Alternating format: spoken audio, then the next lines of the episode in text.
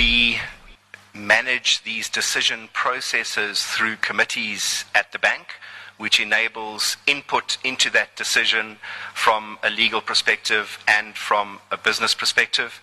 Perhaps also important to add is that we would not only consider the reputational risk up to that moment in time when we take that decision, we would also be forward looking in respect of the potential future res- reputational risk and how that could escalate.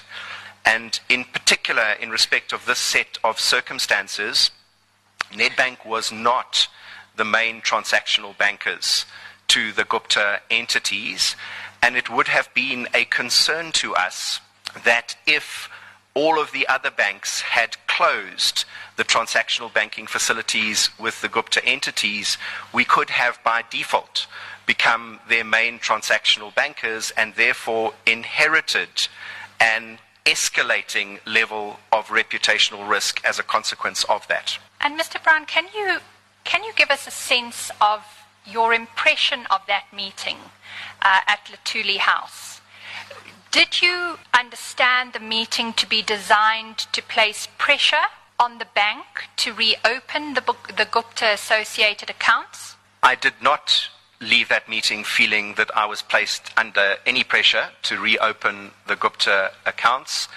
And in fact, the meeting closed with me being thanked for providing information that was helpful in understanding and answering questions that the attendees get. And did you regard it as strange that the meeting was to be convened at the Minister of Mineral Resources in Pretoria? So I did regard it as strange. However, when I was given who up front who the members of the IMC were likely to be, uh, one of those members was the Minister of Finance, who I thought would be the natural go-to person for matters to do with financial services. So I, I suppose, presumed that I, I, assumed he would be in attendance and felt perhaps that was just the most logistically easiest place to get the meeting done on that day. At the end of paragraph 6.5, you deal with the question of collusion amongst banks. Please tell us what was discussed in that regard.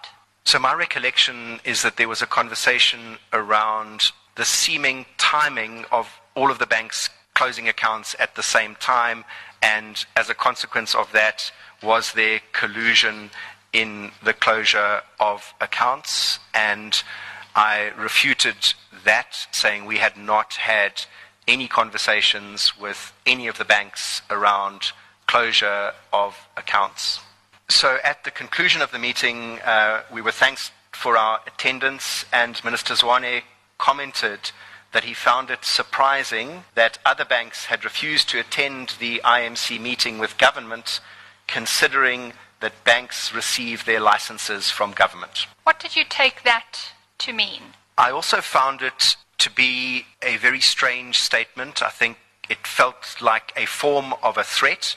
It is also a technically inaccurate statement because banks do not receive their licenses from government, they receive their licenses from the Reserve Bank, which is constitutionally an independent body.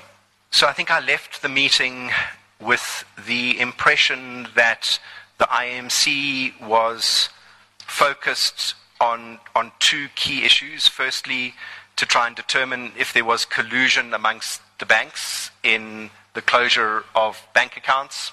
And secondly, to determine whether Nedbank would have appetite to step in and become the primary transactional banker for the Gupta group of companies.